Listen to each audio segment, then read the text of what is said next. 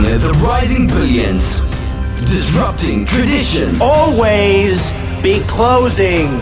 Gaining exponential wisdom from street smart strategies. I dream the kind of dreams that other people said would not be possible. Free your mind. Nothing happens till something moves. I'm a big fan of going all in on your strengths. Create your blue ocean. Innovation and collaboration with competition. Do you want to sell sugar water for the rest of your life? Or do you want to come with me and change the world? Creating uncontested market space. I worry that people don't tap into their strengths. Wealth creation and a new economy entrepreneur. There is a very thin dividing line between success and failure. Witnessing unprecedented technology. You can fail at what you don't want. So you might as well take a chance on doing what you love. Welcome to the Think Bold, Be Bold Show with Christopher Cumby and Alan Witch. Hi, it's Christopher Cumby with Think Bold, Be Bold. Always with my awesome co-host, Alan Witch. Alan's in the house. I'm in the house, Chris, having a great cold Wednesday, but sunny Wednesday. How about you? I know it's always sunny there, and it's probably still warm there too. That's incredibly warm uh, for yeah. this time of year. Uh, but you know, it's not un- it's not unusual uh, this time of year going through December. I mean, our coldest month down here on the Panhandle is you know unequivocally February. So right up until then, you know, we're in the 60s, 70s, um, and it you know sometimes we'll get through February and it'll just roll right into summer. So it's it's just one of those things that nice. You probably have shorts and a t-shirt on. I think I've got three layers of clothes on right now. Um, I have been in shorts and t-shirt, no doubt, uh, in the last uh, several weeks. But today, doing some video. I'll be coming live on Facebook later on, um, you know, to show the background here and, and what we're up to with uh, Bobby Wagner. Um, and uh, it'll be uh, it'll be something fun. But you know, this show today, uh, I'm excited, Alan. Uh, it's someone that obviously um, you uh, you had come on, and, and I can't wait to to have some you know great questions, understand that journey. But why don't we just get rolling right into it? Excellent. No, I think it's uh, I think that's a great idea. We get a chance to have an awful lot of people on the show, and of course, we get to pick everybody that's on the show. Um, some are are referred to us and some of them are um, well a lot of them are, are, referred to us and some come knocking on the door but uh, others we get to uh, get to handpick and today's handpicked and I'm uh, I'm excited to have this gal on and uh, she's a, a, friend of the family uh, through our daughter she's uh, the realtor that worked with our daughter that found our daughter her first house and it was a unique experience not working with her just the experience of trying to find a house in portland that wasn't uh, astronomically priced uh, you know, there, there you you could get a, a a wagon with a tent for about two hundred grand here. So anything better than that is uh, going to be a little bit more expensive. So kind of kidding, kind of not. But that's kind of the uh, the real estate market here in Portland, Oregon, and it is quite competitive. Uh, more buyers than houses, and we're so close to California that, uh, and no offense to the Californians, but they come up and they buy, a lot of them buy with cash, and it's making it very difficult for a lot of the people here that live here to be able to find a home good problem to have because there's lots of lots of solutions to those problems. But uh, having having somebody that, uh, that that knows the industry and knows the area and has tenure and understands the process from the ground up because they've lived in it is uh, is is icing on the cake. And uh, so our our guest comes from comes from that background, comes from a house of uh, realtors and uh, contractors. So uh, you know, just as comfortable banging a nail as, uh, you know, signing a document and uh, very successful at doing that. And it's a family run business. And I love family run businesses because they got to level up. There's no time for BS. They've got to be able to make it happen. And uh, this is something that's been passed down from uh, a couple of generations. And so I'm excited to bring on today Claire Paris of Paris Realty. Claire, welcome to the Think Bold, Be Bold podcast show. Thanks so much for having me, guys. I'm really excited about today. I am as well. Claire, welcome. Welcome to our crazy show. So let's get started. Claire, I'm going to ask you a question yeah. to, you know, help the audience understand that journey. You know, obviously, Um, you know, your business sounds like it was, uh, you know, in the family for a while, and um, you know, tell us about that. You know, you know how you got involved in uh, real estate for one, but you know what it's like to be an entrepreneur because you know we have a lot of our audience that um, are either you know well I believe everybody's a salesperson, but we do have salespeople that are, you know, obviously entrepreneurs running their show by themselves. They also have you know employees, um, and then we've got you know big uh, big companies uh, listening in as well um, from you know CEO perspective. Uh, but I truly believe that you know journey of building uh, things like a business, uh, whatever that business is, service or product, um, you know, has its own adversities, challenges, things that happen, and we all have that unique story along that journey as well. And you know, I always like to start off the shows by understanding what your journey looked like and um, you know where you uh, where you came from from through that and where you are now. And and you know specifically and this is a three part where you're going you know what does that look like? You know what's uh, on the horizon um, you know for you and your and your business? Gotcha. So i um, actually graduated from college a long long time ago a couple well now yeah like four years like ago. 20, 25 years ago. Oh so you're just a spring chicken. I love Yeah. it. Yeah, just a spring chicken. And um, it was a liberal arts degree. And, you know, you graduate with a liberal arts degree and you're like, I don't know what the heck I'm going to do with my life. And um, the insurance company was hiring and they were paying a huge amount of money at the time, which seemed like a huge amount of money to me. It was $27,000 a year and I had a bunch of student loan debt and I thought, oh, this is the best I'm going to be able to do. So I was in the insurance um, industry doing claims for 10 years. Um, and my mom the whole time kept saying, you really need to quit and become a real estate agent. And of course I wouldn't listen. But eventually um, the, the office that I worked at ended up actually shuttering the doors and moving up to Seattle. And um, they gave me a severance package. And my mom was like, now are you ready to listen to me? And I said, all right, fine. So I got my real estate license in the first um, year I sold six houses. So it was slow. It was hard. Um, I had two other jobs while I was doing that. I was working in a restaurant, um, trying to make ends meet. I had roommates in my house to help me pay for my mortgage. Um, yeah, it was hard. And then I got my license in 2004, so I had a couple of decent years. I started doubling my business usually almost every year, but then 2008 happened, and we all know what that Uh-huh. looked like in the real estate industry. and um, I remember a moment, my, my office was mostly in my home, so I had a, a little home office that I worked out of mostly, and I um, remember looking at the wall and just being like, I don't know how I'm going to pay my bills, and what do I do? Do I just give up or do I double down? And it, and I just got to this point where, you know, it's kind of like you can feel it in the depth of your stomach, and I was just like, you know what, I'm doing it. I don't care what it takes, no matter what, I'm going to get this and make this successful. And from then on, I just, you know, it's it's that thing about being an entrepreneur where you have the moments where like this where I'm like, gosh, I have accomplished a few things in my life. And then you have the other moments where you're taking out the trash at six o'clock and like clean in the office because nobody else will bother to do it. so yeah, Yes. I it's think we can all relate to that. Um, but that's sort of the short and long of it. Um, I have, well, I went from a sole proprietorship to now I have, I have a um, unusual way of doing business. Most real estate agents try to avoid having employees, and I decided early on that I wanted to give a good wage and have people stick around and um, be able to control the um, output for many reasons. So I pay um, employees actual hourly wage and health insurance and benefits and um, and it's unusual. I don't think I've come across really anyone else that does that. Most of them hire virtual assistants that are mostly based in the Philippines. So Mhm. it's um, been an unusual um, model, but it seems to be working for me. So we'll see. We Beautiful. like how And- you've And then future, I don't know. I, I I'm hoping to be the king of Portland real estate, whatever that means. right, whatever that means.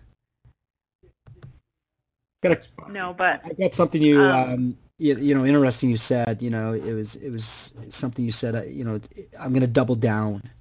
You know, I'm a true believer that you know when you have that um, attitude, because that's really what it was. It was an attitude that you know, listen, I I'm positive I can do this.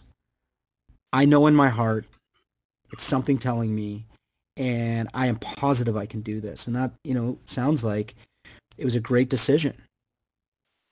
It's funny. It's um, it doesn't feel like it at the time though, and that's the thing that I sure. like to stress to people when I talk to them about this because I think people, especially when they're in that position.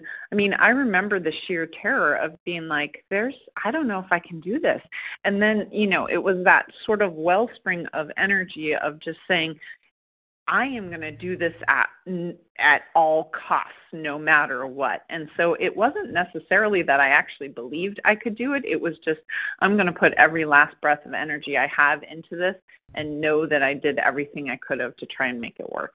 Right. Right. Yeah, and they, and and fail on your own um, terms. Yeah, exactly, exactly. Um, yeah, I have a well, I have a coach occasionally. I um, use Brian Buffini, who's a um, uh, he's a pretty well-known real estate coach in the in the industry, and he um, does these sort of online trainings that I do like once a year just to kind of get myself fired up and refocused. And um, he tells this story, and I have no idea, you know, the names or any of the, the stuff that would make it impressive. But he talks about um, a younger guy coming to an older guy who's got a successful business, and you know, the um, older guy agrees to mentor the younger guy, and so the guy says, "Okay, show up at the um, ocean with me tomorrow on the boardwalk, and and I'll I'll start showing you the ropes." So he shows up in his finest suit and his nicely shined shoes and he meets the mentor and the mentor um, walks out onto the beach and he follows him and they're going out and he starts to take off his shoes and gets in the water and he's like come on are you coming along? And so the guy takes off his shoes follows him in the water. He, they keep wading further and further out and the the kid is like, what in the heck are we doing? I don't understand. This doesn't make any sense. Why are we out here? And the mentor won't say anything, and he just keeps wading further and further and further out into the water. And then they get out into the water that's almost above their heads, and the mentor holds the guy underwater, and he starts fighting and, and spitting and finally gets the guy off of him. And he's like, what are you doing? And the guy's like, when you want it as badly as you wanted to breathe, then you will succeed. Love that story. It's a great story, and it's so true.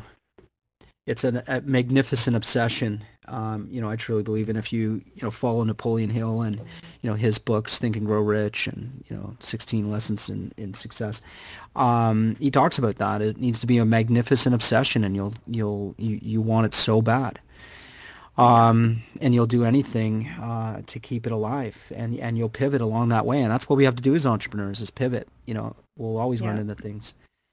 Alan, what do we have for Claire? It's such a great story so far. You know, we talk about um, passion, right? We talk about uh, things that are important to us, and I think there's there's way too much uh, emphasis put early on on an entrepreneur to find something that mm-hmm. is economically sound through the eyes of others. And what that does, I think, is that it it really separates someone from their dream or their passion or their genius zone.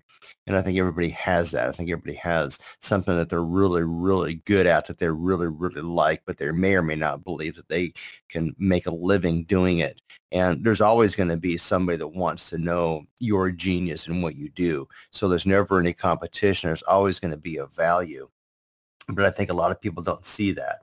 But I like the fact that uh, Claire, that that you decided early on that it's going to come, you know, hell or high water, you're going to make this happen.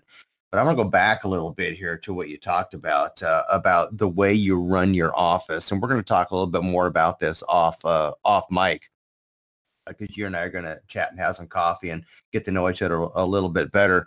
Uh, but I want to know what, what in you flipped that switch to be able to say, we're going to be different. We're going to run our office. We're going to run this establishment different than the other realtor offices. Now, whether or not you did it in spite of the other realtor offices or what, what was the key that made you want to bring these people on as family, as employees, and, and, and as a caretaker for them, as opposed to independent contractors, which is fairly normal in the industry?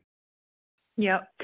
Yeah, it was, um, it, it much like what you're talking about, it kind of just naturally flowed. I mean, it's um, so my business, it's me, my mom, my sister. We're the three principals in the business. And um, my mom got her real estate license and started her real estate company to sell my dad's um, houses. He used to build spec homes. So um, it's always been, you know, our name is on the door. It's our name on the line. And I mean, really, that's always what it is in real estate. But when it's just your personal family business, it just means so much more. And as a um, I always wanted my clients to feel like they were taken care of and that they could rely on me and and it just seemed natural that my employees should feel the same way because I wanted them to impart the same sort of um, ethos to the clients and of course how could they do that if they didn't feel like that was starting from the top.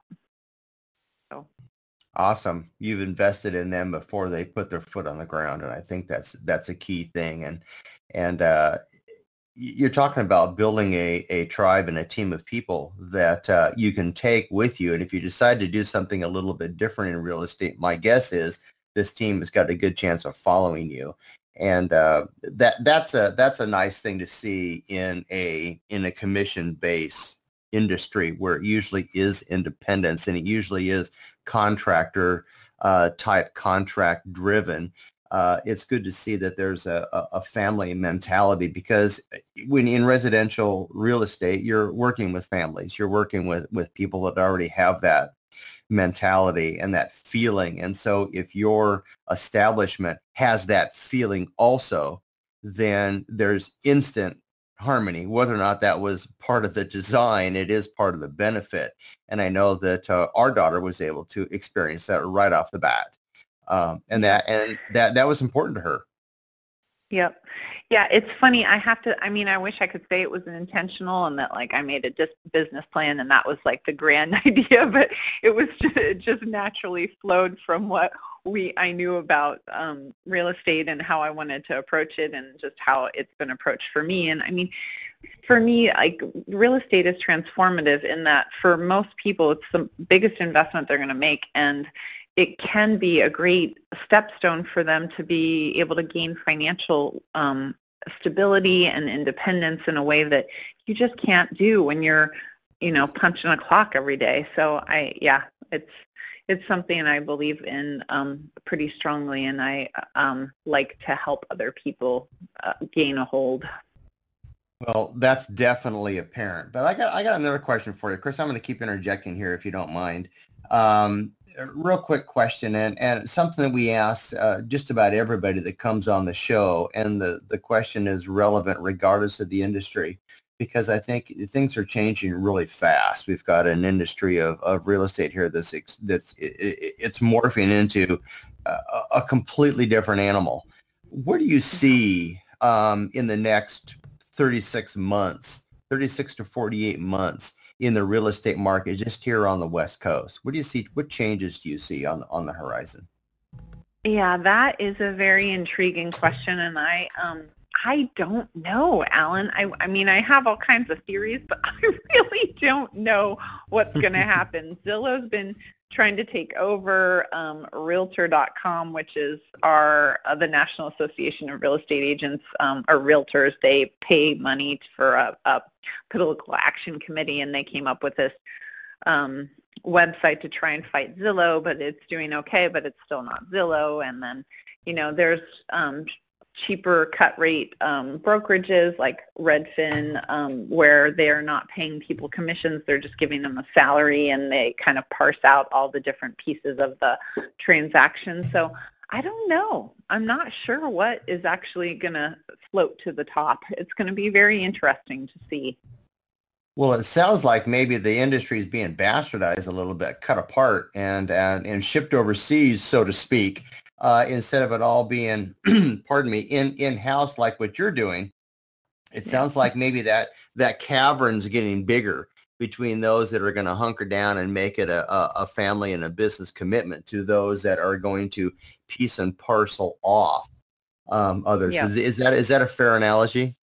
Yeah, most definitely. So what's that mean to the to the home buyer? Is that is there is there any any You know, anything it just depends home on buyer's the gonna have to worry about?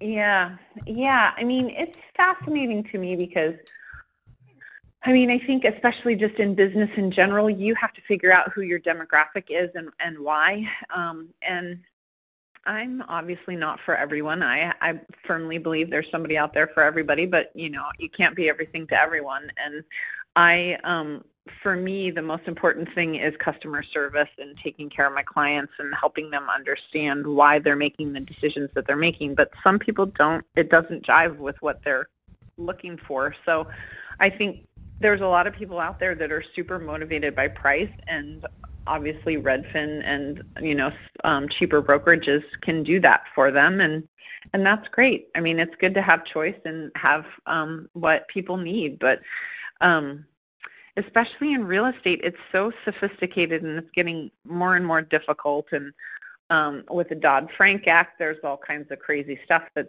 um, now the law that has to happen that people aren't aware of. You know, you don't do that a real estate transaction that often. It, most people, it's once every seven years, and so it changes a lot in seven years. The biggest thing I'd say, at least that I've seen in the last two years, is DocuSign, which is electronic signatures. We used to actually have to drive to someone's house and actually meet them in person and get them to sign paperwork. And now it's all just online, easy electronic signature, which I think can make, really make the um, pe- people feel like they don't know what's going on and it's too easy almost um, to do something that should feel like it has some gravity. I mean, you're you're signing your life away for 30 years for a significant sum of money. It should be something you have to at least think about. Well, yeah, you're in, not you, but the industry is creating a disassociation. There's a lot, you know, technology's allowed that to happen, and there's a lot of great things with technology. But this, you know, uh, real estate's an emotional buy. Unless you're an investor, then I would say it's probably less. It's more about the end, end game. But for most people, it's it's an emotional buy or or an emotional lease. But it's an emotional decision, and they want it. You know, you want feet on the ground. You want eyeball to eyeball. And I think a lot of people, from what I'm hearing you saying, are are escaping from that uh, because there is competition, trying to figure out a way to make more by doing less, as opposed to doing more to create more. Yep, exactly. Just trying to, I- really, it's just kind of like an, a factory approach of just trying to put them on a line and move them as fast as you can, which obviously is the opposite of what I'm doing. So, so um, with that said, how are you letting people know that you're different? What's your game plan? What's your what's your your voice? Yeah, we do a lot of things um, differently. I um, actually met with, uh, I di- was on a panel last week, interestingly, and I talked to a bunch of other real estate agents. And it, in that instance, I always feel like, oh, wow, this is really different. I didn't realize how different it was until I see what everyone else is doing. Um, it's just, I mean, from the very first time that I meet somebody, usually people, um, you know, think that they have to, they they want to meet at a house and get the process started. And so I usually meet um, for coffee initially to kind of explain the process and what you're going to expect and like what the thing, what the lay of the land is going to be and how this is all going to work. And from that first initial meeting, I try to help them understand that. Um, my job is as a guide to help you make a good decision for your family's future um, and this is the way that we're going to do it and this is how this is all going to happen. So yeah from the first to the last and then obviously i keep in touch with them which i know that's hard to believe but 80% of real estate agents i guess the national association of realtors spent our money um, looking and interviewing at people who had purchased in the last two years and um, they said what was the worst thing that or why why didn't you contact your real estate agent again when you went to buy or sell again and they said because I never heard from them again after the transaction they didn't talk to me once after that Wow. Wow. I mean So it's a think one about that that's insane insane. That is insane to me. You know, it sounds like in, you know, like you said, the importance of customer service allows you to stay in touch. And, you know, I've been in sales for well over 25 years and, you know, staying in front of a client is such an important aspect, whether you sold them already or, you know, you're continue to prospect or, you know, you're working with them. Um, but, you know, future sales and leaving that kind of money on the table is ridiculous. Uh, you No, know, leadership, you, you, you said something about customer service and, you know, I'd like to jump into leadership and, you know, obviously talking about how you manage out um, your team and keep them motivated. Um, tell us about that, you know, Claire, uh, from your perspective, you know, looking at, you know, uh, you know, customer service is important. So, you know, how do you motivate your team around that, you know, and, and, and maybe give some insight, um, whether there's real estate agents or sorry, brokers on, uh, on the, on the show listening in and, you know, maybe struggling with some of those things. What, what's some of the things that you do in order to um, keep everybody very focused on that mission because it sounds like it's probably number one and, and it sounds like you do a great job because you're keeping in touch with people and that's part of you know the customer experience Yeah.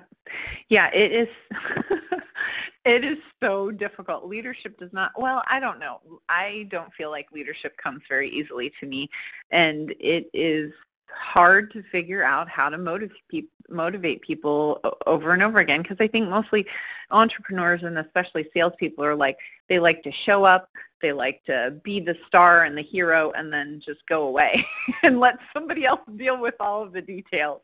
I think that's kind of the natural personality of of most salespeople. And so the daily sort of like, what can I do to get you to do your job is kind of foreign to me because I'm just like, well, I am paying you. That should be a motivator, but clearly that's not enough.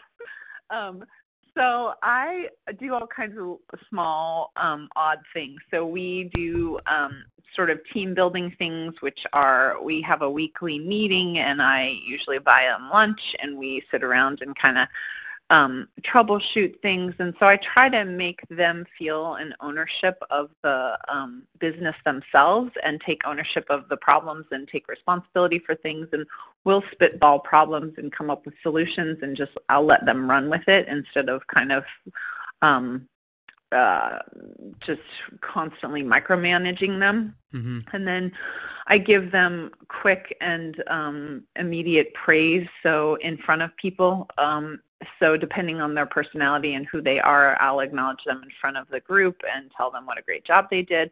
I give them coffee cards when they do things that are customer service related that are, uh, you know, what I want to see and a little bit up over and above what they normally would have had to do. Um, and then I think I spend lots of time in the middle of the night thinking about their different personalities and what motivates them. Because when I originally started um, trying to assemble a team, I really consciously focused on finding people that were different than me because I knew if I found people different than me that I could cover the things that I don't like to do and hopefully find people that are good at doing the things that I don't really enjoy and that I'm not that great at. So right true mastermind doing that yeah so then doing that is like okay so what motivates kate? Because she's not like me and the things that motivate me don't motivate her. So trying to constantly put myself in somebody else's shoes and figure out like what's going to inspire them it's it's hard but it's also really exciting and fun. Right. Fantastic listen in folks does that even is- answer your question? Yeah, no, it answers my question. Just fine. You know, again, it's it's all about getting uh, little key tactics that can, you know, for our audience, especially listening in, uh, that might give them an epiphany about what they could be doing uh, to motivate, you know, especially in a leadership role um, where they do have employees, they need to keep them moving forward on the mission, you know, whatever that you know major mission or the vision of the company is, and I think it's important. And you know, as a as a as a leader, you know, walk the talk. And it sounds like Yeah. you, you know, have always done that so that again, you know the importance of customer experience. They come back, they, you know, they want to work with you. They know they had a great uh, experience with you. Um, and let's face it, it, you know, people don't move all the time, but if you can have someone come back within a, you know, five, ten years, I mean, I think that's an incredible testament to what you do. Um, you know, because you know, like I said, not everybody's selling and buying houses every day. So, you know, for them no. living in it for a while and then, you know, saying, hey, you know, um, I'm here again. And, you know, it's seven years later, I, I think is, um, is, a, is a wonderful experience for people and, and keeping in touch with them uh, through touch points, um, newsletters, email, you know, phone calls, gifts. You know, I think uh, a lot of times um, people are missing that mark on, you know, using you know, let's call it shock and awe packages and something showing up on, you know, someone's doorstep a few few years later, even after the, you know, exchange of, of business was done, um, is underutilized, especially in that marketplace. Um, as you mentioned, you know, just a lot of times it's one and done. Yep. Yeah, I mean, I 70% of my business comes from referrals. So, I mean, it's pretty astonishing that, I mean, I have some people that have referred me 15 and 20 clients and like that is just amazing. Yeah. Well, that says a lot about you and your and your entire bailiwick of, of, of team and your entire environment. So kudos because I mean that you yeah. can't create. That has to just be that's that's through somebody else seeing you know through through what you do, and uh, you can't fabricate that. Nothing you can do to to create that. It's got to come from somebody else. So that's what. So kudos, well done. That's awesome. Huh. It's pretty exciting.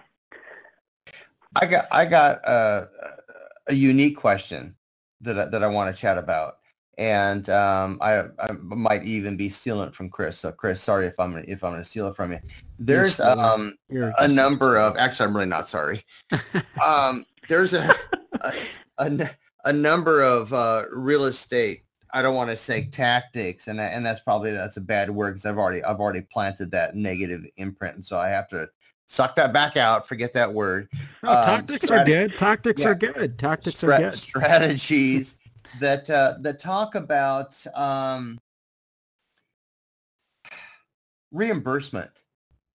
And what I mean by that is um, giving money back on a sale, like a little a little cash back on a sale uh, to somebody uh, to a home buyer if uh, maybe if they use you or maybe if they use this particular process and it's something that's fairly new in the marketplace. Um, I, am not sure if if there's legalities involved in that or if it's a strategy involved in that but uh, cash back in in or or benefit back, if you will, maybe that's a better term, is a quite common process in just about every industry. It seems these days, it's not just good enough to get the deal. You want to get some cash back. You want to get something back for for doing something. Is that something you're seeing as a as a big um, uh, characteristic in the Northwest market? Not well, not yet.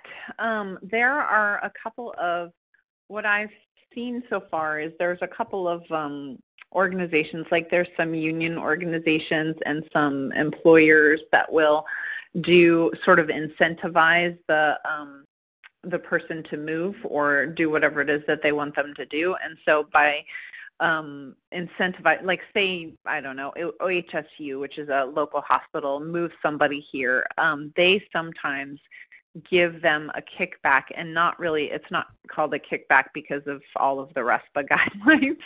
I'm like, please don't have the HUD, HUD investigators after me. Um, the, um, no kickback. They, no kickback. Yeah, exactly. exactly. They would pay some of the buyer's closing costs. That's usually the most typical way of giving um, people sort of a um, a kickback, if you want to call it that, because for the sake of making it easy to understand. Um, sometimes what I um, have done in the past is like if a buyer and a seller are super far apart, um, there's so there's the first round of negotiations where you first get into contract where you say, hey, this is how much I'm willing to pay and this is how long it's going to take me to get my financing and these are the appliances in the house that I want, all of that fun stuff. Once you're in contract the, um, in Oregon, you get to have a second round of negotiations based on your due diligence and what you find during the transaction. So normally during that second round of negotiations, there's a bunch of going back and forth. And typically in that time period, um, if the buyer and seller can't quite agree, sometimes the real estate agents will reduce their commissions and then thereby be able to pay closing costs for the buyer or seller at the closing. So that's often the easiest way I see that happen. Gotcha. So can I get you on the record by saying that you're going to do that for me because I'm really looking for a house right now. So no, I'm just kidding. it depends. We'll have to sit down and talk about it, Alan. yeah, it's give and take. Alan's give and take, brother. Scratch your back. Oh. I, I, I want to follow I want to follow this up with, with, with something else, but just because it happened it happened to to our daughter Katie, and I think it's happening everywhere but we're talking about that that that second round of negotiation. It's not just negotiation. It's because it's what else can you do for me? Um, yeah. What I mean by that is a seller going, Mr. Buyer, Mrs. Buyer, what else can you do for me? What else can you show me um, if it's a if it's a bidding war or if there's just multiple things what other benefit can you give me show me express to me that would make me want to choose you to sell my house to yeah how much of is that, yep. is that playing a role in today's market I think we're starting to see it slow down a little bit, which I think is going to be a nice breather for most buyers. And, and it's that weird thing where when people get a lot of power, sellers almost get more unrealistic when they have all the power, which is the opposite of what you would think it is.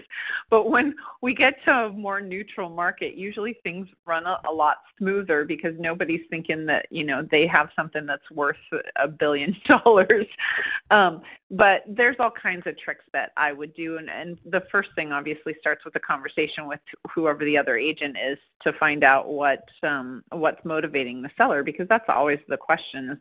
Obviously, the price sometimes motivates the seller, but sometimes there are other things, especially in Portland, where it's like I'm worried that um, my house that I owned for 25 years that I'm selling and I loved so much is going to be bought by a developer and and razed to the ground and build a high rise. And you know, there's a lot of people that don't want that. So. Mm-hmm I've done all kinds of crazy tricks. I've had clients leave cupcakes on the doorsteps of sellers. I've had them write letters. I've had them um, do all kinds of hilarious, fun things. But I think with interest rates starting to tick up like they are, um, and the um, and us transitioning into a new presidency, there's just a lot of unknowns. So I think the market's going to start um, getting a little bit more realistic. So we'll see. I hope so because eh, Katie got her, our, our daughter Katie got our uh, got her class involved, and I'd like you to tell that story instead of me oh telling gosh, that story. It was the cutest thing ever. it was seriously the cutest thing ever.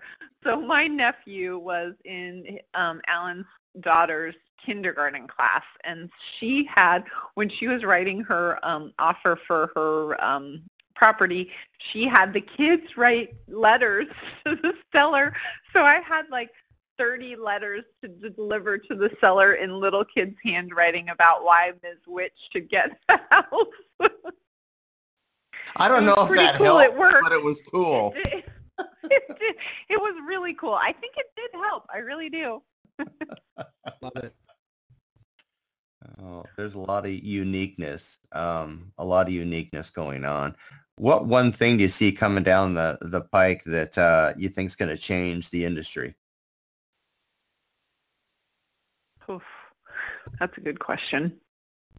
I think it's, ironically, I think it's actually interest rates right now. I think that's going to get people to have to go back to basics and actually um, work. I mean, when in 2007, it was just, I mean, at, at that point, it wasn't our market currently, and I don't think even on a nationwide basis that our market isn't currently where it was in 2007. But in 2007, I really felt like I didn't have much value as a realtor because I really felt like anybody could do my job. I mean, there was nothing to do. Loans were free and easy. You just had to sign your name and everything was simple. And it's starting to get to that point now, except loans are still really difficult to get.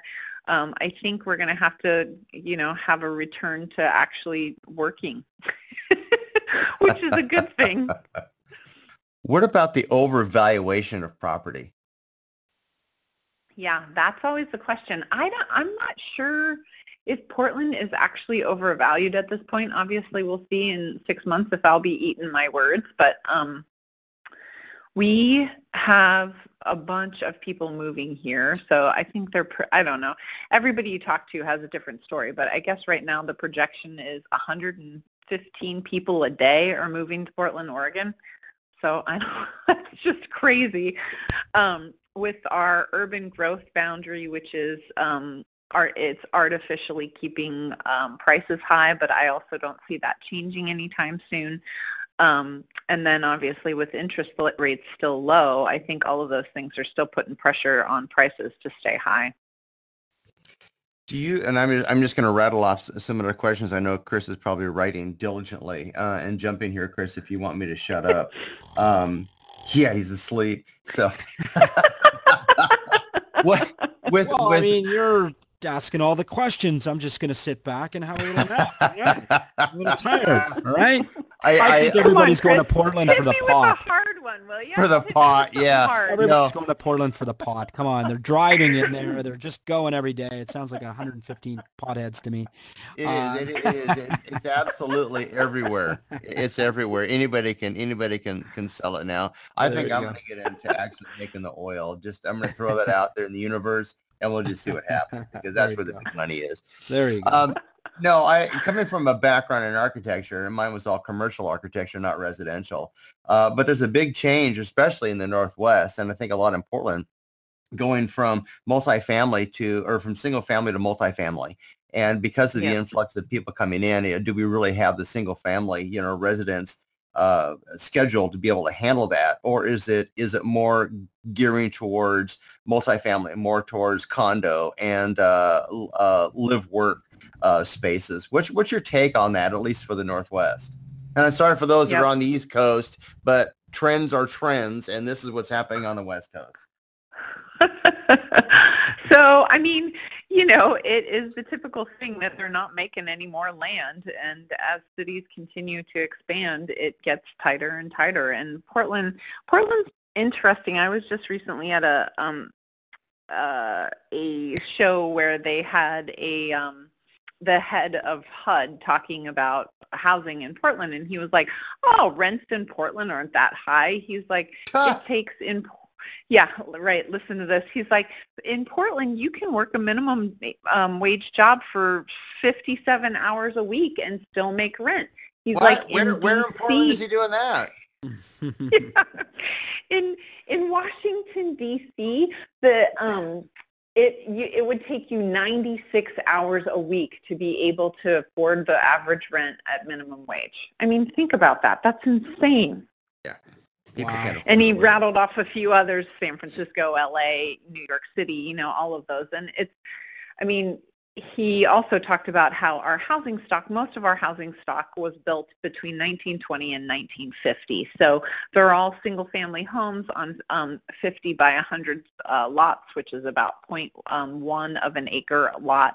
And so the city's trying to inspire people to um, to to build density um, in a way that's actually manageable, where they don't have to incentivize um, developers. So a lot of people are taking out second mortgages on their houses and building little mini houses in their backyards where they Mhm. can rent out um, properties so that they have a little bit of an income and they can def- you know, um, make their mortgage a little bit um, easier. And the city's doing all kinds of weird incentivizing that. So they're they're giving you discounts on permits or they're waiving completely waiving the system development charges and all kinds of stuff that's kind of interesting and also a little terrifying to tell you the truth. So we'll see how this all plays out. Well, I like the income, the income property piece without having to to do the uh, you know the, the the big development and you know the tiny home. Uh, uh, what do you want to call it? A it's a, a I don't want to call it a Yeah, fad. it's called an no, it's called an it. ADU, but it's accessory dwelling Dwelling unit. unit, Yeah, right. totally. yeah. Right, but I think in the Northwest we just you know we're we're we get lost in the woods with our Birkenstocks, and you know we're picking mushrooms. So that's what the that's Yeah. what most of the world thinks of of the of the West Coast. But uh, I, I do like that because not not to pick on mushrooms getting lost in the in the woods, but I do like the Of course, how could you not like that? yeah, well, you know, I, I, I don't have Birkenstocks, but I do wear socks with my sandals sometimes. Oops, I set that out there. That's going to be a bad thing. My daughter's not going to like that. But uh, I, I think having like like with uh, you know people that are starting out with you know with a with a new home and in prices are expensive and they may not they, they're struggling to do that. So if they can have you know, put a, a, you know a tiny house on their property and get some subsidy to be able to take care of their uh, their mortgage, and I think that's great.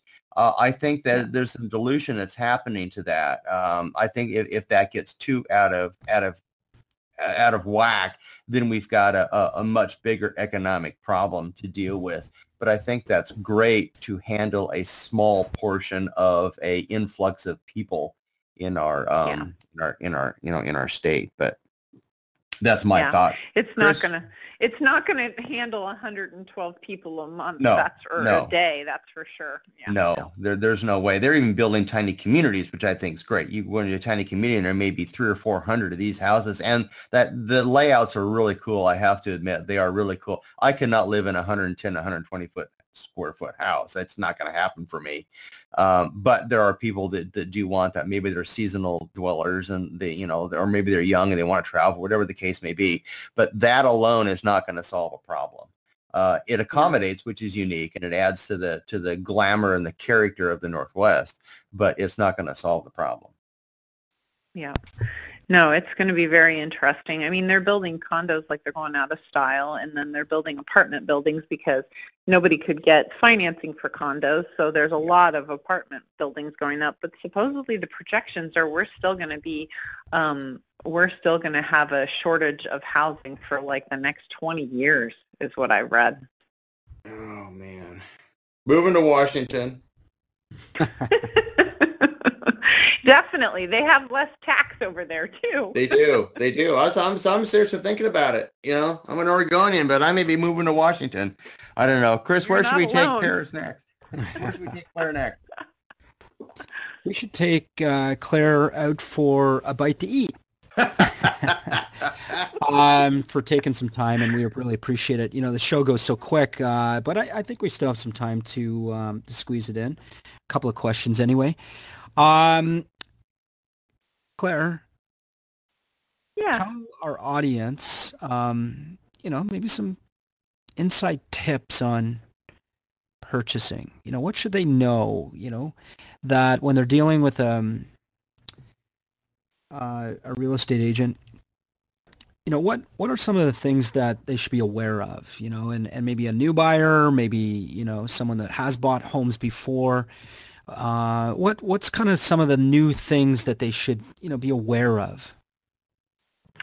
I um it is funny. I have to tell you, I was just so my brothers own a construction business, so they've been around it their whole lives as well. And we were just talking the other day because his girlfriend's dad is looking at selling one of his properties and he said, oh, I told um, them what your commission split is. He said, I told them that you'd charge two and a half. And she was really excited about that because the other agent said it was going to be more like um, four and a half. And I said, oh, um, Bill, the funny thing is, is she doesn't understand that the seller actually pays for both sides in a real estate transaction. He was like, there's no way she doesn't know that. And I was like, well, yes, yes, she does not know that. Most people don't understand that. So the first, I mean, the first three things that are, the most important three things I would say is um, understand as a buyer that you are not paying for your agent and you should find an agent that you feel comfortable with. It's going to represent you because you're not paying for it. The seller is. So if you go through the seller's agent, the seller's agent is not going to give you a discount. They're just going to get paid twice. Um, and then two, I would say um, to find somebody that you jive with that feels comfortable because real estate, especially working um, on a, a transaction trying to purchase your first home, it feels a lot like going to the doctor and asking them what that thing is on your foot. so you really need to Yeah, feel is that thing comfortable talking to yeah. exactly. You really need to feel comfortable talking to them because it's um, they're intimate details, and there's a lot of shame around um, finances and feeling like you're not good enough. And so it's important to find somebody you feel like you can trust and that you can have conversations that you're uncomfortable about. And then three, I would talk about um, the big thing, which I think most people don't understand, which is real estate's a pretty exciting and amazing investment because you can write it off, first off, and then secondly, you can leverage your money in a way that you can't in any other investment really in the world. So if I um, give you $10,000 to invest in the stock market, you get a 5% return on your investment on $10,000. If I give you $10,000 to invest in property, you get $300,000 of actual asset that appreciates at 5% a year plus all of the interest deductions. So for investors, it's a pretty amazing way to build wealth and actually have financial security for your future. Awesome. Thank How's you. that? Yeah, it's great. I'm still writing. Keep going, Chris. that um, you know, running a and let's get back to some questions around you know being an entrepreneur. What is uh, one of your greatest adversities um, you know along the journey of building the company and, and doing what you do? And and how did you get around it, or how did you solve it? Um, what was the challenge? How did you solve it? Hmm. Uh, there have been so many. I mean, I told you a little. I told you a little bit about the first one where it was Sure. like the downturn happened and I Sure. didn't have any Oh, um, major one for money coming in, and Sure. yeah, totally.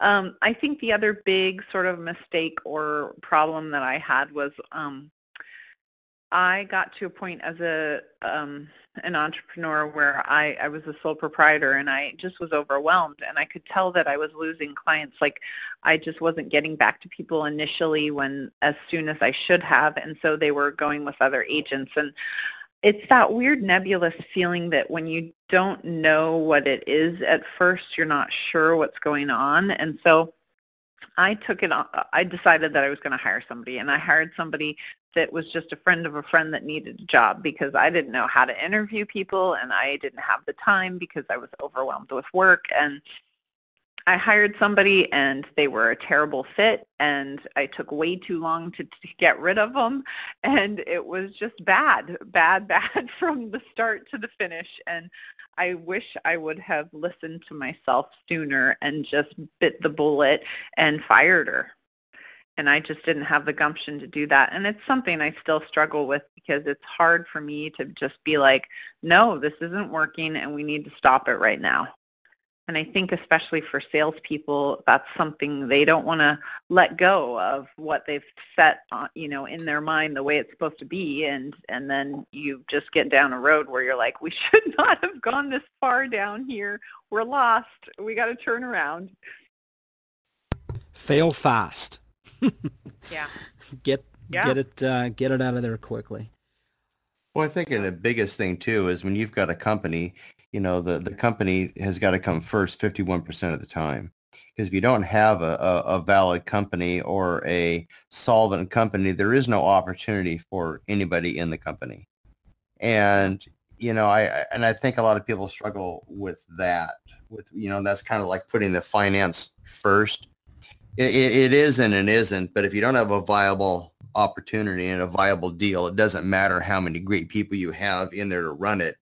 If, if it's not solvent or can't be solvent, then it's not a good opportunity for anybody. Yep. Yep, totally. And I think the finance, the financial aspect, I think is the least sexy part personally. Obviously, I'm of a certain personality, but I think a lot of salespeople don't pay much attention to the finances and the um, expenses, but really that's the most important part. If you don't have that managed, you can't have anything else. Absolutely. I totally agree. I totally what else agree. do you have, Chris? Come on, hit me. Oh, that's What's a your uh, challenge yeah? Well, okay, let's go. Let's go. Let's pick go. it up. Let's pick up the Uh, pace yeah, here. right? this, is, uh, this is a direct challenge, and I take them head on. Love it. What's your favorite book? Oh gosh, that's a good one. I would say Malcolm Gladwell's Blink. Nice, nice. If you were going to um, a brand new country, never been there, didn't research it, and um, we're pretty much going in there blind, what is the one absolute thing that you would have with you for sure? A toothbrush. I love it. yeah, right. No, no one, no one will want to talk to you, right? A good one. I like that one. I like that one.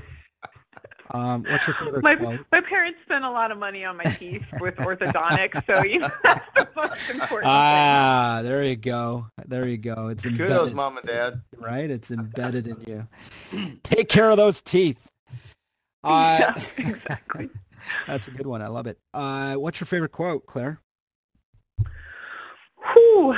Um, the one I have on my um, wall is the um, how do you spell? I it's so funny. I don't never known how to pronounce it because I've only read it, but it's the I think it's Goethe, G O E T H E, the one that says until one is committed, there's a hesitancy, the chance to draw back, always ineffective. Um, boldness, boldness has genius, power, and magic in it. Begin it now. Love it. I love it Boldness. Um, I like boldness. for sure. yep. What Um, uh, some- what what piece of technology has helped your business the most? DocuSign. ah, there you go. Absolutely. it's terrible to say, but it has made my life so much easier. Yeah. Well, you know, uh, and and I came down here. Uh, I'm Canadian, so I had an opportunity to check out uh, DocuSign. Uh, in Canada, we Mm-hmm. still do the paper-based, you know, fax back and forth, the scr- chicken scratches, scratchy, scratchy, scratchy.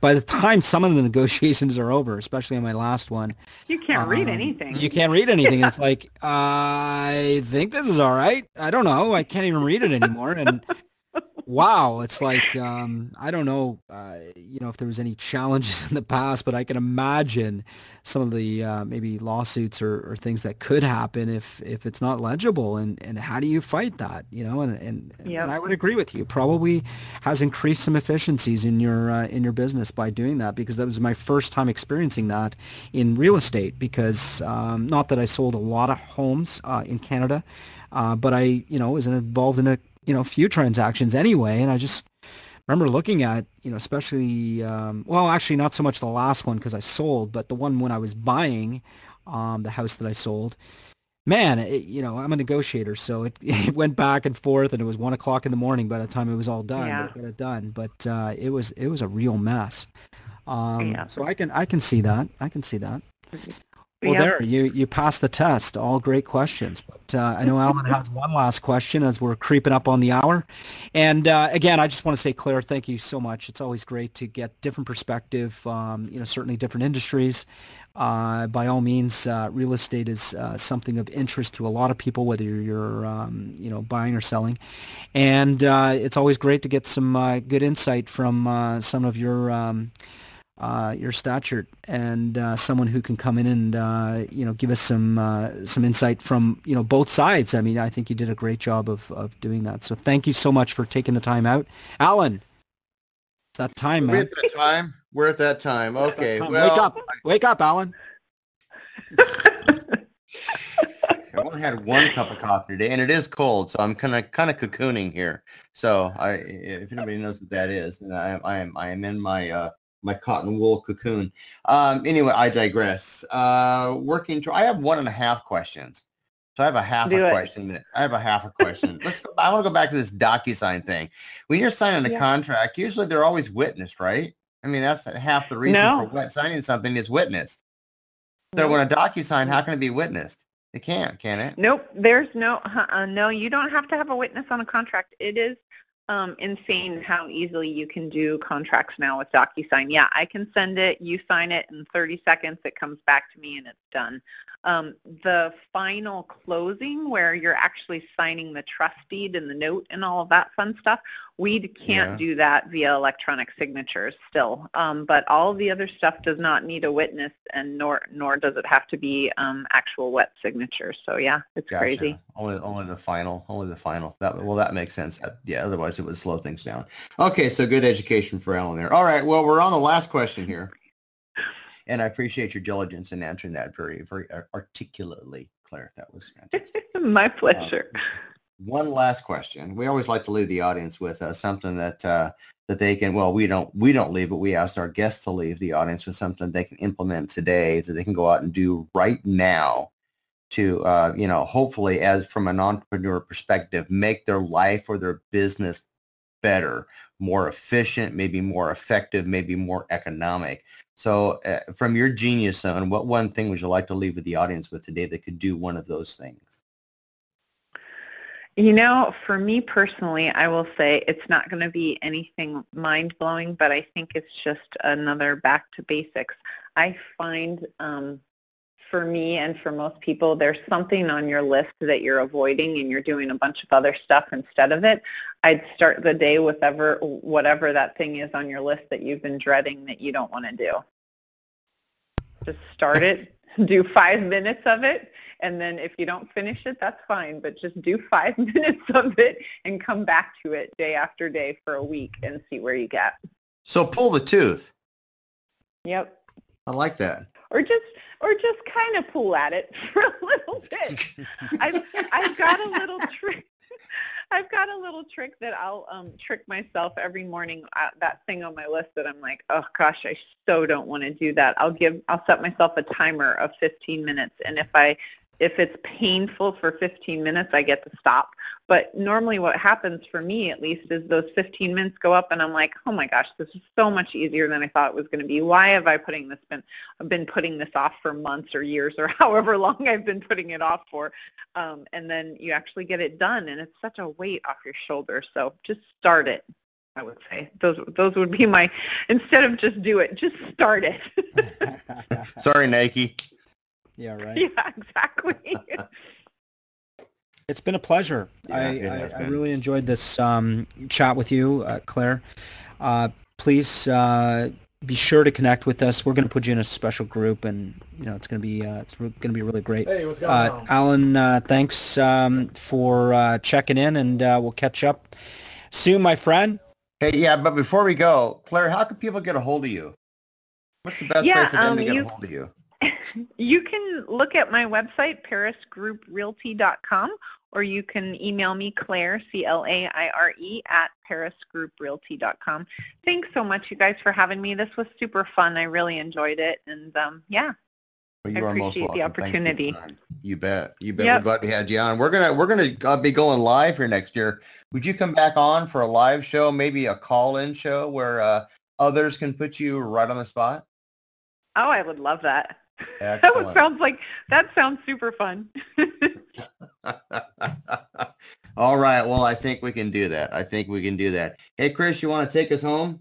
You got it. Thank you, everyone, for uh, jumping on and, and you know sticking through uh, the show and and you know learning. I hope you took uh, notes in your journal. You guys are awesome. Thanks for the questions. Uh, if you have any or you want a guest to come on, info at thinkboldbebold.com. Alan and I will certainly um, uh, scour and, and find them and get them on the show. Uh, we've got some great guests coming soon. And uh, we appreciate um, your support, and it's just been uh, an amazing ride. Uh, one year anniversary. We uh, we're just really excited. So thank you for that. And wouldn't be a show without me saying, do something nice for someone today. This podcast is a part of the C Suite Radio Network. For more top business podcasts, visit c-suiteradio.com.